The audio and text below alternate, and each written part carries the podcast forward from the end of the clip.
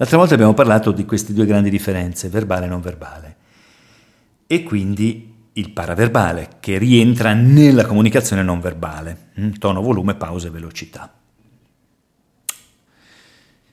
Cosa è importante che ci sia fra questi due grandi mondi, fra quello che dici e come lo dici?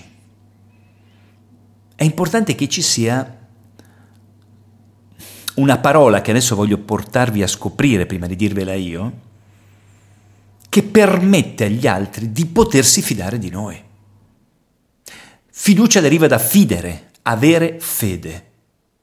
Quindi vuol dire che c'è qualcuno che ha fede in noi il cliente, il fornitore, il collega, l'amico, il figlio, il partner.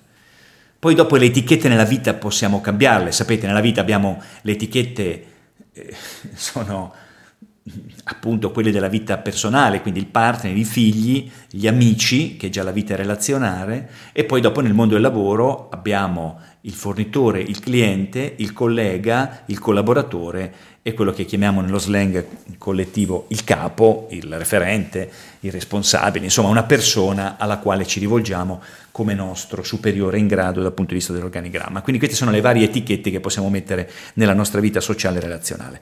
Nel momento in cui noi comunichiamo con qualcuno, perché la comunicazione possa essere efficace, e poi andremo a dirci anche cosa vuol dire questo termine, è fondamentale che ci sia fra quello che dici e come lo dici un link, un collegamento, un collante di grandissima importanza per poter fare sì che la gente si fidi di noi.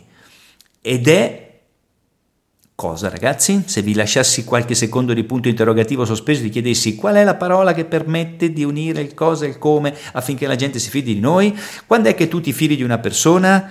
Quando quella persona fa quello che dice. E quando qualcuno fa quello che dice, qual è la parola che in italiano usiamo per indicare questo? La coerenza una persona coerente, un cliente coerente, un fornitore coerente, un commerciale coerente, un responsabile coerente, un genitore coerente, un figlio coerente, un insegnante coerente e così andare rendono la società ricca di fiducia o di sfiducia.